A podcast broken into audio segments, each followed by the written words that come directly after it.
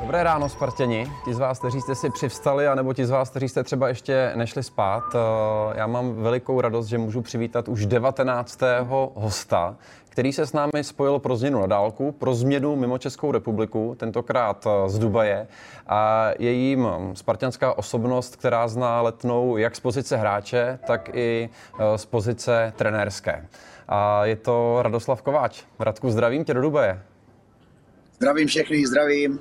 Zdravím, tak uh, vypadá to, že si tam užíváš pěknou pohodu. Co, pro, co, co děláš v Dubaji?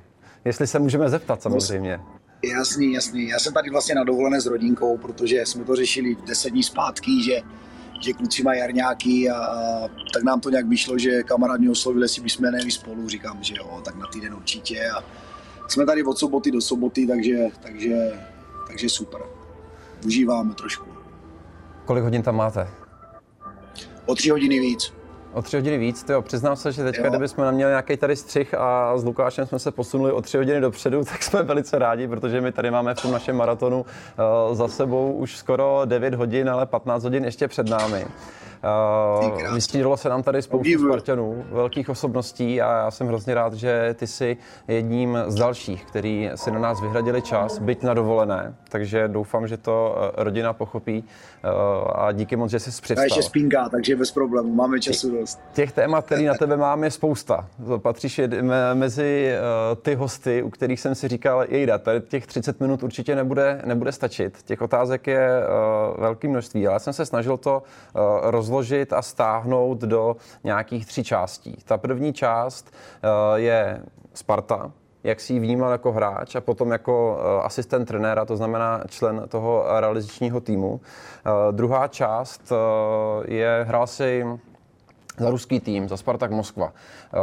Poznal si kulturu, mentalitu Ruska, která se přeci jenom v těch posledních týdnech jeví v obraze, na který jsme eh, nebyli naše generace vůbec zvyklá. Řešíme tady v Evropě eh, témata, která jsme si mysleli, že jsou už pro nás naprosto, eh, naprosto pasé. No a pak, jestli na to zbyde čas, tak tady mám jednu ještě jednu bonusovou, bonusovou část. Radku, začneme tvým působením zde na Letné. Jak vzpomínáš na svoji aktivní kariéru, když jsi byl hráčem Sparty a nastupoval si na tom nejkrásnějším stadionu v České republice? Tak já na to vzpomínám samozřejmě strašně rád, už je to Vlastně, když jsem tam byl poprvé, je to už strašně dlouho, je to, myslím, roku 2003 jsem přestupoval z Olomouce. A vlastně první moje angažmá ve Spartě bylo takový, že jsem tam vydržel jenom rok a půl a, a zažil jsem tam jakoby strašně hezkou dobu a, a hrozně rád vzpomínám, když se vracel Karel Poborský vlastně eh, z Itálie. Já jsem ho tam měl tu čest zažít ještě rok a půl a, a vlastně hráli jsme dvakrát, vlastně dvakrát ligu mistrů a, a vyhráli jsme i titul, takže, takže já jsem té radosti měl strašně moc tam a, a byl to pro mě velký zážitek. Vlastně šel jsem z menšího města do velkého, kde jsem vlastně poznal ten, ten vlastně, dá se říct, už ten top klub, co se určitě v České republice, ale i v Evropě vlastně už je to obrovský klub, takže, takže vydržel jsem tam rok a půl a pak nakonec jsem ještě odešel eh, do vysněného angažmá, ne úplně vysněný jako do Ruska, ale nakonec jsem tam strávil čtyři roky a vzpomínám na to strašně. Um, v té první v tom prvním angažmá na Spartě si strávil, jak si sám zmínil, rok a půl. A jeden ten půl rok byl řekl bych, nesmírně zajímavý, protože sezóna 2004-2005 je do úspěšné historie Sparty zapsána jednak úspěchem, protože se uhrál titul, který se odehrál v totálním předstihu, v klidu, ale zároveň to byla sezóna, která vzbudila velké emoce v té Spartě. Popiš nám tu situaci, co se v sezóně 2-4-2-5 eh, v jejíž půlce si přestoupil do Spartaku na letné dělo. Ehm, co tady probíhalo? Tak je pravda, že vlastně eh, my jsme v zimě vedli asi ligu o 9 bodů, a vlastně v zimě se vlastně měnil trenér nečekaně. To si vzpomínám, to bylo vlastně, myslím, když tam byl pan Křetínský, myslím, rok jenom. A že František Straka, myslím, byl odvolaný a přišel pan eh, trenér Řebík. Takže, takže se nastavila nějaká vize, která, která prostě chtěla, chtěla, chtěla mít nějakou cestu, která, která myslím, ten rok určitě ten titul se zvládl, vyšlo to, vyhrálo se ale, ale vlastně bylo to strašně neočekávané. Já jsem vlastně v té době byl na dovolené ve Florencii u Tomáše Ujfalušího a tehdy si vzpomínám, že pan, eh, pan Křetinský mi volal, že se mění trenér tak jsme to vlastně vůbec nečekali, ale je pravda, že prostě jsme hráli ligu mistrů a moc nám, moc nám ta skupina nevyšla, že jsme udělali, mám pocit, jenom dva body, dvě remizí za, za zápasy doma s Manchesterem a tuším, že s Lyonem, ale v tehdy ty manšafty byly tak naskutečně silný, že, že my jsme se vlastně ty dva body si myslím, že byly dokonce jako pro nás i úspěch. Jo. Samozřejmě my jsme to brali jako, nebo klub to bral jako neúspěch, ale ty týmy byly tak neskutečně silný, že, že si myslím, že i na ten poput se vlastně měnil trenér v té době. Takže, Tady ta sezóna takže 2000... jsme šli vlastně do jara s novým trenérem. No. Tady ta sezóna 2004-2005 je poměrně zajímavá v kontrastu jiné sezóny 2001-2002, na kterou tady eh, vzpomínal Tomáš Hipšman, kdy to bylo přesně naopak. Sparta v Evropě válela, ale nedařilo se doma vám, vy jste pevnou rukou vládli té ligové tabulce, ale zkrátka v Evropě eh, to nevyšlo a ta atmosféra tady na letné byla, byla skutečně emotivní, zejména když byl odvolán František Straka, přišel Jaroslav Řebík, přišel i eh, Miroslav Matušovič, to bylo další, další veliké, veliké pozdvižení, ale, eh, ale přesto, vy jste byli prostě úspěšný tým, který ten titul nakonec urval, tak jak vzpomínáš na tu, na tu partu, na ten tým, který tady byl, pojď zaspomínat na to, jaký hráči tady v téhleté, v téhleté době byli. No já si vzpomínám, já na to vzpomínám ještě, ještě jednou to můžu říct fakt velmi rád, protože se tam sešla hlavně vynikající parta a vynikající hráči tam byli. A když si do dneška vzpomínám, že tam byl vlastně eh, Laco Petra, Žípša, byl tam vlastně Junko, byl tam, eh, byl tam Rasty Michalík, byli tam kluci ze Slovenska, vlastně Vlado Laban, Míra Baranek ještě hrál v té době, myslím, nebo to už možná nehrál, 2-4. A jako bylo skvěl, skvělá parta, Tomáš Sivok vlastně už nakukoval taky do, do národního týmu, takže to bylo jako pec, prostě pecka. No. Byl tam vlastně ještě v bráně Bláža, takže silný tým a jak už jsem zmínil, jako fantastický hráč, podle mě jeden z nejlepších hráčů, který, se kterými jsem nastupoval a to byl Karel Kuborský. Ty jsi odehrál uh, první polovinu té sezóny a v té druhé si přestoupil, jak jsi zmínil, do svého vysněného zahraničního angažmá. Přestoupil si uh, vlastně uh, Sparta doplnilo jeden symbol K, přestoupil si do Spartaku Moskva. Jak moc tě mrzelo, že jsi nebyl u těch bezprostředních oslav titulu, které přišly jako na prostém předstihu. Pokud si dobře vzpomínám, respektive mám to tady poznamenáno, posled, z posledních pěti zápasů tam byly, byla pouze jedna výhra, ale přesto jednoznačný titul, 9 bodů náskok eh, na Slávy. Tak eh, jak si prožíval ty oslavy mistrovského titulu v roce 24-25? tak určitě jsem jim strašně přál. Říkám, ten základ už byl položený, ale samozřejmě vždycky nejtěžší to dohrát takže to se ukázalo i tenhle, ten, tenhle ročník, nakonec to byl titul, takže samozřejmě těch, těch bylo zřídka poslední dobou, takže vzpomínám na to velmi rád. Ještě vlastně, když jsem odcházel do Moskvy, tak, tak jsem tam byl čtyři roky a vlastně dá se říct, že Spartak Moskva je úplně stejně velký klub eh, jako, jako, Spart, jako Sparta, co se týče vlastně na té, na té domácí scéně a tam jsem vlastně, jako by se mi nepodařilo vyhrát titul. Byli jsme dvakrát druzí, myslím jednou o skore, jednou snad o dva góly, takže, takže samozřejmě vzpomínal jsem na to rád, ale nemohl jsem u toho být, takže já jsem si vlastně uh, si šáhl pro ty trofé zase až, až o několik později a to bylo až v Bazileji fotbal v té době zažíval ligový fotbal velký boom, že tam začali chodit skutečně uh, kvalitní hráči uh, z Evropy. Jakou úroveň uh, ve srovnání třeba s Českou ligou a poté i s ligami, kde si nastoupil, ať už Premier League, ať už ta švýcarská liga. Jakou úroveň měla ruská liga v době, kdy si hrál za Spartak Moskva? No, já jsem teďka právě zažil, že, že několik, několik článků vlastně, nebo, nebo jsem se bavil i s lidma, že, že vlastně i královi našemu Alexovi, že to uškodilo. Jako samozřejmě teďka úplně nevím tu kvalitu, která tam je teďka. Samozřejmě teď je tam obrovský problém, to je úplně, to přeskočíme, ale, ale za mojí éry tam byli jako skvělí hráči. Já jsem tam třeba přišel a, a už tam byl Martin Iránek, který tam přestupoval vlastně z Itálie. Hrál jsem tam vlastně s Němáním Vidičem, který přestoupil za rok do Manchester United. Hrál jsem tam vlastně s Pavlučenkem, který přestoupil do Tottenhamu několik fantastických Brazilců a Argentinců, takže, takže vlastně ten klub měl neuvěřitelnou konkurenci a ta celá liga úplně stejně, protože si vzpomínám, že že CSK Moskva, ty dokonce, ty dokonce to byly úplně jako extrémně silný tým. Takže jako za mě ta úroveň byla jako fantastická. Fantastická, protože samozřejmě měli na, to i ty finanční prostředky a mohli si kupovat hráče. Řeknu typu třeba 20 milionů dolarů nebyl problém. No. Takže, takže určitě ta, ta, ta liga měla neskutečnou kvalitu a díky i těm cizincům samozřejmě. Ty jsi hrál v několika ligových soutěžích, tak v té kvalitě eh, měla ruská liga blíže eh, té české nejvyšší soutěži anebo anglické nejvyšší soutěži, ve které si také hrál? Tak anglická liga byla maličko ještě víc odskočená, protože když jste v Anglii hrál kdekoliv, tak byly plný stadiony, které vás vyburcovali, nebo i ten domácí tým, kde jsme hráli venku a, takže jako určitě, určitě ta anglická liga měla, měla větší úroveň, to jednoznačně, ale když si teďka možná porovnám jako švýcarskou ligu třeba s ruskou, tak si myslím, že v Rusku bylo více kvalitnějších týmů. Mm. Co atmosféra? A Česká liga, Česká liga určitě ten vršek, určitě těch prvních šest týmů by tam hrálo jakoby obstojně, ale ten, ten jakoby spodek té naší ligy a třeba té ruské, tak tam už jako byl ten rozdíl větší. To je co se týče výkonnosti a co se týče atmosféry. Tak uh, uh, jaká byla atmosféra v Rusku? Jaký byli fanoušci no, ruského fotbalu? Jako výborní, výborní. My jsme hráli vlastně největší zápas Ruska, to je Spartak Moskva, CSK Moskva, tak bylo v Lužníkách v té době 70 tisíc lidí. Vlastně 50 tisíc bylo Spartakovců a, a ty byli prostě, to jsou nejlepší fanoušci jako určitě v té zemi, co se týče jako na týmové úrovni. To samé, jak třeba je ve Spartě, že ve Spartě taky jsou fantastický fanoušci.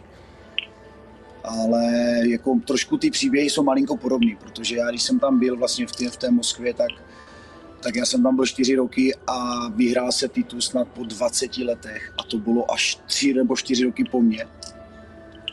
Takže z nejsilnější kluby, kterým se prostě teďka momentálně nedaří vyhrát eh, ty, ty, ty championshipy. No. Mhm. Co se týče toho, co se teďka děje v Rusku. Jsi ještě s někým v kontaktu, a nebo jak sleduješ? Jak sleduješ dění země, ve které jsi strávil podstatnou, podstatnou část svého života a navnímal si tu kulturu, mentalitu lidí? Tak jak vnímáš to, jak, jaká situace ze strany Ruska je teďka realizována na Ukrajině? Tak samozřejmě každému asi je tomu strašně, strašně smutno ohledně to, co vidí, vlastně, co se tam děje a, to okolností. Já jsem vlastně měl řidiče, vlastně pána, který má dneska už je v pokročilém věku, kolem 65 let a, a vlastně, když, to, když vlastně ta válka začala ten první den, tak jsem mu volal do Ruska, jako co se tam děje, jestli mají vůbec eh, ty informace, co a jak. No a z okolností on vlastně fandil, fandil tomu prezidentovi svému, tomu Putinovi vlastně fandil, že to je v pohodě, že jdou jenom do ně, eh, Donbass vzít a, a ten Krym, který 2014 vzali, že to vlastně stejně bylo jejich. Takže to bylo jako hrozně zvláštní a já říkám, Míšo, já to chápu všecko, ale jakože umírají lidi, umírají děti, jestli to jako takhle vnímají. A on, oni vůbec nevěděli. Jo, ta starší generace prostě vůbec to o tom neměla skoro žádný přehled. Takže velmi složitý. Naopak, naopak jsem si psal vlastně s Maximem Kaliničenkem, který vlastně byl můj spoluhráč, který je Ukrajinec a žije v Moskvě a ptal jsem se, jak to vnímají třeba jako celkově ty Ukrajinci v Moskvě, ty mladí lidi, on vlastně ročník jako já, je 79. A říkal, že prostě jsou, jsou neskutečně jako zklamaní a naštvaní na Putina, že prostě tohle vůbec udělal. Takže ta mladší generace to samozřejmě strašně vnímá, že prostě jim uh, zadělal neskutečně jako špatný budoucí život i vlastně i ten momentální. Takže ta mladší generace to jako jsou úplně zklamaní z toho neuvěřitelně, že se tohle vůbec může dít, že vlastně oni žili společně celo, vlastně historicky a, a teďka vlastně vidí, že prostě ty Ukrajinci utíkají a on navíc žije v Moskvě už dlouhodobě 20 let a má být, takže, takže to jako snáší velmi špatně. No. On tam stále ještě je. A stále ještě je v Moskvě, ano. No, tak to je... Ale prostě oni samozřejmě žijou pod strachem, i když samozřejmě oni jako mluví o tom, ale opravdu ta, ta situace je taková, že jsou schopni třeba zavřít, je. takže oni se samozřejmě bojí o sebe a o své rodiny. No. To je nepředstavitelná uh, situace. To je neuvěřitelné. Uh, Radku, ty jsi byl v Rusku v době, kdy byl ten ruský fotbal na neuvěřitelném rozmachu. Nabíral dech, kvalita ligy se zvyšovala, jak si říkal. Velcí hráči tam přestupovali nejenom dohrávat, ale naopak eh, to byla ta přestupní stanice i do těch prestižnějších eh, lig. Budovaly se neuvěřitelné stadiony, všechno to asi vyvrcholilo mistrovstvím světa, které se v Rusku konalo. Vybudovala se neuvěřitelná infrastruktura, ale teď to vypadá, že zkrátka je to možná až konec ruského fotbalu, nejenom ligového fotbalu, ale i na mezinárodní úrovni národních týmů. Jaký si, jaká si myslíš, že bude budoucnost, až skončí eh, to šílenství na Ukrajině v rámci ruského fotbalu? No tak bohužel, bohužel velmi špatná, protože když si vzpomínám, já jsem se bavil vlastně s Tomášem Hýšmanem, když jim vystavili krásný stadion vlastně v Doněcku a, a který byl na nohách, já nevím přesně, teďka nechci, nevím přesně číslo, a tedy snad 2, 3, 4, 5 let byl na nohách a dneska je to ruina. Takže samozřejmě v Rusku vystavili krásný stadiony, Spartak má nádherný stadion, úplně úžasný, takže nevím, kdo tam bude chodit teďka momentálně, no. samozřejmě je to problém, jako bude to trvat několik let a je to obrovská škoda, že prostě ta diplomacie tam nebyla, že se to nevyřešilo prostě na nějaké úrovni jako té diplomacie a těch, těch pohovorů, rozhovorů. Takže utrpí strašně moc, utrpí celá Evropa a je to problém obrovský. No. Je mi to líto, protože já jsem tam zažil krásně čtyři roky a, a vím třeba, znám ruský lidi, jaký jsou třeba, když to porovnám, uh, ruský lidi na dovolené, který jako úplně nemáme v oblibě a potom ty originály, který tam žijou v té Moskvě nebo v tom Rusku kdekoliv, tak jsou to super lidi, jsou to Slovani jako my a, a prostě je obrovský problém Putina, oni s tím 100% nesouhlasí, protože ta chudoba bude dlouhodobá, jako ví, co se týče té budoucnosti a, a když člověk dneska vidí rozbombardovaný uh, zbombardovanou celou Ukrajinu, tak je to prostě smutný příběh. Je to smutný příběh. V 21. století, co si budeme říkat. Ano, řešíme témata, řešíme slova jako válka, mobilizace, která už eh, jsme byli zvyklí slýchávat pouze eh, z filmu anebo eh, z učebnic eh, dějepisů, ale bohužel situace je taková, my se snažíme alespoň tak, jak můžeme pomoci, jenom pro tvoje info, nevím, jestli tam vidíš částku, kterou jsme už vybrali v rámci dnešního streamu, aktuálně to je 226 600 korun, Spartani přispívají po 100 korunách díky aplikaci Enigo, co říkáš na tady tu solidaritu, vlnu solidarity, kterou nejenom český sport, nejenom Sparta, ale obecně západní svět poskytují Ukrajině? Ukrajině? Já jsem byl z toho až úplně překvapen. Samozřejmě ne, že Sparta tohle dělá, protože Sparta se tady v tom angažuje jako velmi dobře. Už dlouhodobě v, té, v těch charitativních věcech a v těch dalších jiných, takže za mě respekt obrovský, že prostě Sparta je už jako dneska, dneska fenomen v tomhle, ale jako byl jsem hodně překvapený celkově i tím západem, že se prostě, že se dokážeme spojit. Jako mě trošku mrzí to, že se dokážeme spojit, až ten problém nastane. Jo. Takže takže ty, to spojení, ten unit je krásný, ale je to vždycky jako tro, trošičku jako v pozdějších, v pozdějších časech, nebo až vlastně nastane ten problém. Takže v tom je to mrzí, ale jinak jako je to samozřejmě velký respekt všem, že to prostě se tohle děje a, a viděl jsem to třeba i v Praze, jak se shromažují ty věci, jídla, jak se starají, vlastně posílají se peníze, vybírají se peníze. Takže je to krásný a je to hlavně je to velmi dobře. No. Radku, teď se přesuneme z Ukrajiny, potažmo z Ruska zpátky na Letnou eh, do doma všech Spartanů. Ty jsi měl tu čest nejenom se vrátit jako hráč, ale ty jsi měl tu čest zažít atmosféru letné a angažmá na letné i v té uh, druhé roli. A to v roli uh, asistenta trenéra, respektive asistentů trenérů. Pokud se nepletu, tak jsi byl asistentem u Zdeňka Šťastného, Andreje Stramačonyho, Pavla Hapala i Michala Horňáka. Mimochodem, Michala tady přivítáme taky jako v rámci těch hostů. Tak pojďme si projít ty jednotlivé trenéry, protože uh, to jsou téma, která také, eh, to jsou, to jsou osoby, které jejíž angažma také velice rezonovaly a my máme ještě nějakých 8,5 minuty, eh, tak zkus na každého trenéra mít dva minuty, se kterým si spolupracoval a vezměme to po pořadě. Zdeněk Šťastný, Andrea Stramačeny, Pavel Hapal a Michal Horňák. Jak vzpomínáš na spolupráci s těmito trenéry? tak vzpomínám strašně rád, protože vlastně já už jsem byl v té kabině rok předtím, když jsem ještě nebyl asistent a byl jsem jak to, bylo to myslím nazváno manažerem týmu a vlastně zažil jsem tam i Petra Radu, zažil jsem tam jakoby uh, fakt spoustu trenérů. A vlastně od každého trenéra jsem si vzal něco. Jako to byly skvělé zkušenosti. Když jsem vlastně byl výloženě v té kabině té trenérské, kde se vlastně dělali ty, ta taktika hlavně jakoby uh, toho týmu nebo, nebo ta příprava vlastně na ten, na ten jednotlivý zápas, takže takže pro mě jako skvělá zkušenost. Samozřejmě, kdybych začal dneska, je to vlastně od Zdenka Šťastného. Já jsem to jako už několikrát i veřejně jako říkal. Prostě Zdenek Šťastný podle mě, co jsem já zažil, třeba byl, měl neskutečnou kvalitu trenérskou prostě. Jo. Já jsem viděl, jak on, jak on reagoval v tom zápase, jak to všechno měl připravený. Já si pamatuju, když, když jsem vlastně byl jeho asistent a, a přišel jsem na trénink a on mi říká, čaukovi, já říkám, no dobrý den trenér, zdravím vás, on říká, tak co viděl včera fotbal?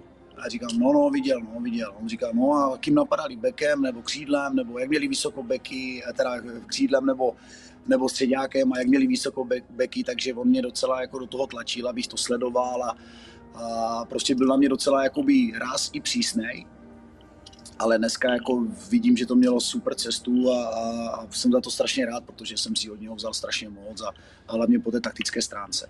Tak to byl Zdenek šťastný. Samozřejmě on byl jak, jak mu vždycky, Andrá Stramačuný uh, byl velmi chytrý člověk, velmi chytrý člověk. Věděl, co dělá absolutně. Jako. To prostě, když to dneska lidem vyprávím, tak oni se na mě dívají otevřenou pusou, říká, jak je to možné, to, to přece nefungovalo, to bylo hrůza, to bylo strašný. Uh, bylo to strašný jednoznačně, ale tam byl problém ten, že během krátkové doby přišlo 10 nebo 12 nových hráčů z různých, jako tam snad bylo 8-9 národností, realizační tým eh, měl 7, 7 lidí, tam byli koordinátoři, asistenti, tam byli kondiční trenéři, takže, takže problém byl ten, že přišlo třeba nových, když to teďka řeknu, 20 lidí. Hmm. A vlastně během, během měsíce jsme hráli první pohárový utkání s Cervenou Vezdou Belegra, takže to bylo jasné, že si to absolutně nemůže sednout nikdy. A tak třeba tady tolik změn, takový zásah do týmu, by potřeboval minimálně jako rok, minimálně rok, se, aby si to celý sedlo. Jo? A to samozřejmě ještě ještě spoustu tí toho nevinde, co se týče těch, těch posil samozřejmě. Jo. To byly třeba, já nevím, když dneska řeknu Tal Benheim, Benheim byl fantastický hráč, ale úplně do jiné ligy. Jo. Naše liga je specifická, těžká, soubojová, taktická. A to byl hráč, který měl hrát balon a chtěl jenom s balonem. Takže práce bez míče byla katastrofální. Jo, a te, takže celkově to byl jako takový, když to řeknu, z toho určitě guláš. Ale, ale co se týče Stramačonyho, tak Stramačony uh, myslím si, že podcenil trošičku naši kulturu a naši, naši ligu jednoznačně.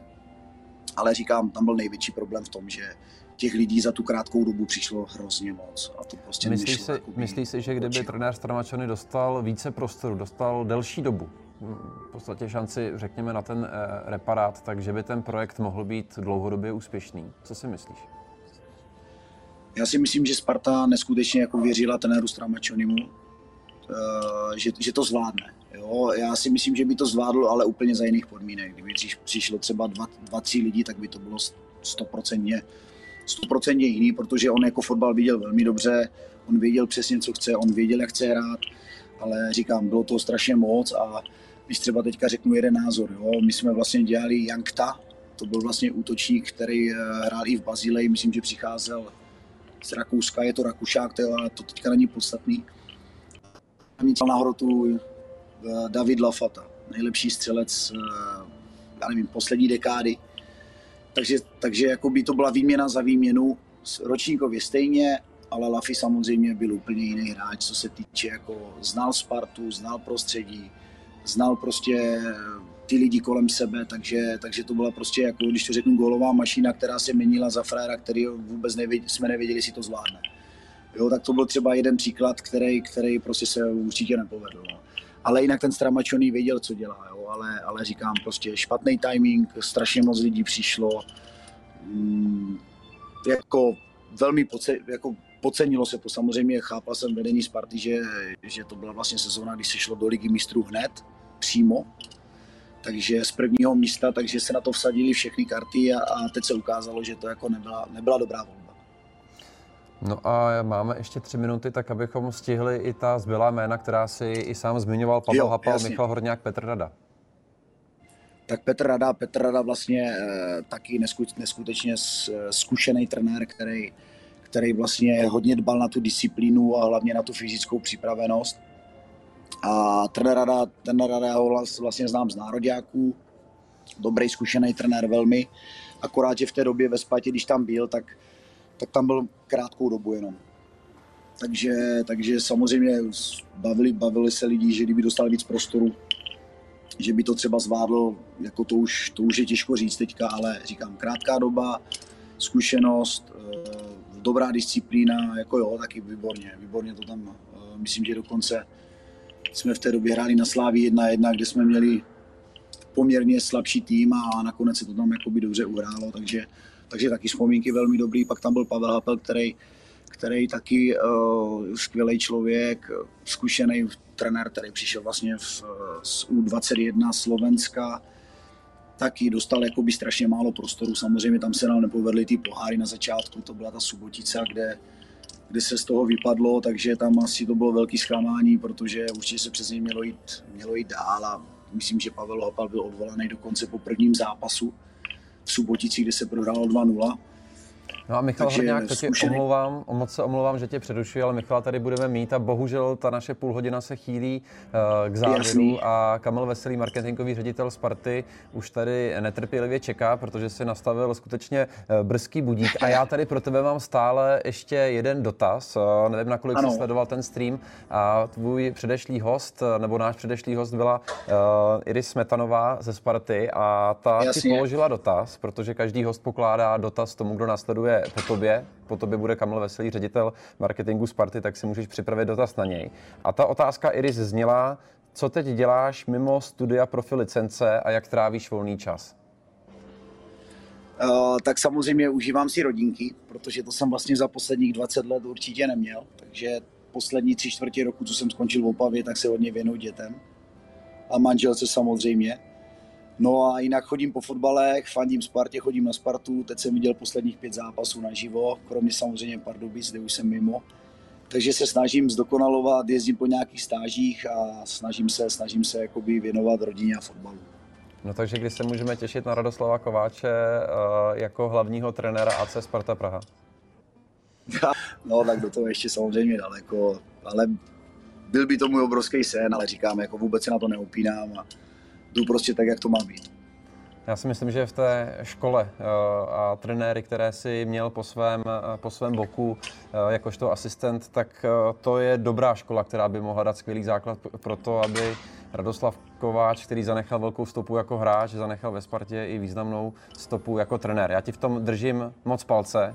Ještě jednou veliké díky za to, že jsi na nás načel, našel čas o dovolené. Skutečně si toho vážíme, kor, když jsi musel přistat.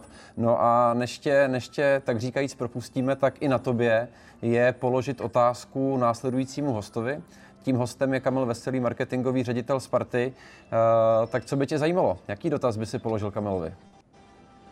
Mě by zajímalo, jakoby, jak to tam zvládají teďka v té těžké době a jakou tam mají partu třeba mezi sebou, jestli, jestli je to dobrá parta, která je důležitá pro ten celý úspěch, protože, protože samozřejmě eh, ten úspěch se dělá na hřišti, ale myslím si, že se dělá i, do, i, i kolem, kolem vlastně toho, toho celého týmu a, a chtěl bych se zeptat, jako, jaký, jaký tam mají jakoby partu a, a jak to tam zvládají v téhle době těžké. Skvělá otázka.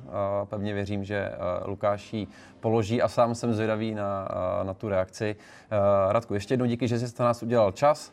My pokračujeme v našem maratonu dál, zbývá nám ještě 15 hodin a aktuálně jsme vybrali 226 600 korun. Budeme moc rádi, když Spartani přispějete a podpoříte dobrou věc, protože Sparta nejenom dnes pomáhá Spartě. No a dalším hostem Lukáše Pečeněho bude Kamil Veselý. Tak sledujte nás dál. Jestli kámo, jsi dobrý, držím palce. Čau, čau. Díky moc. Čau, ahoj. A my jdeme dál?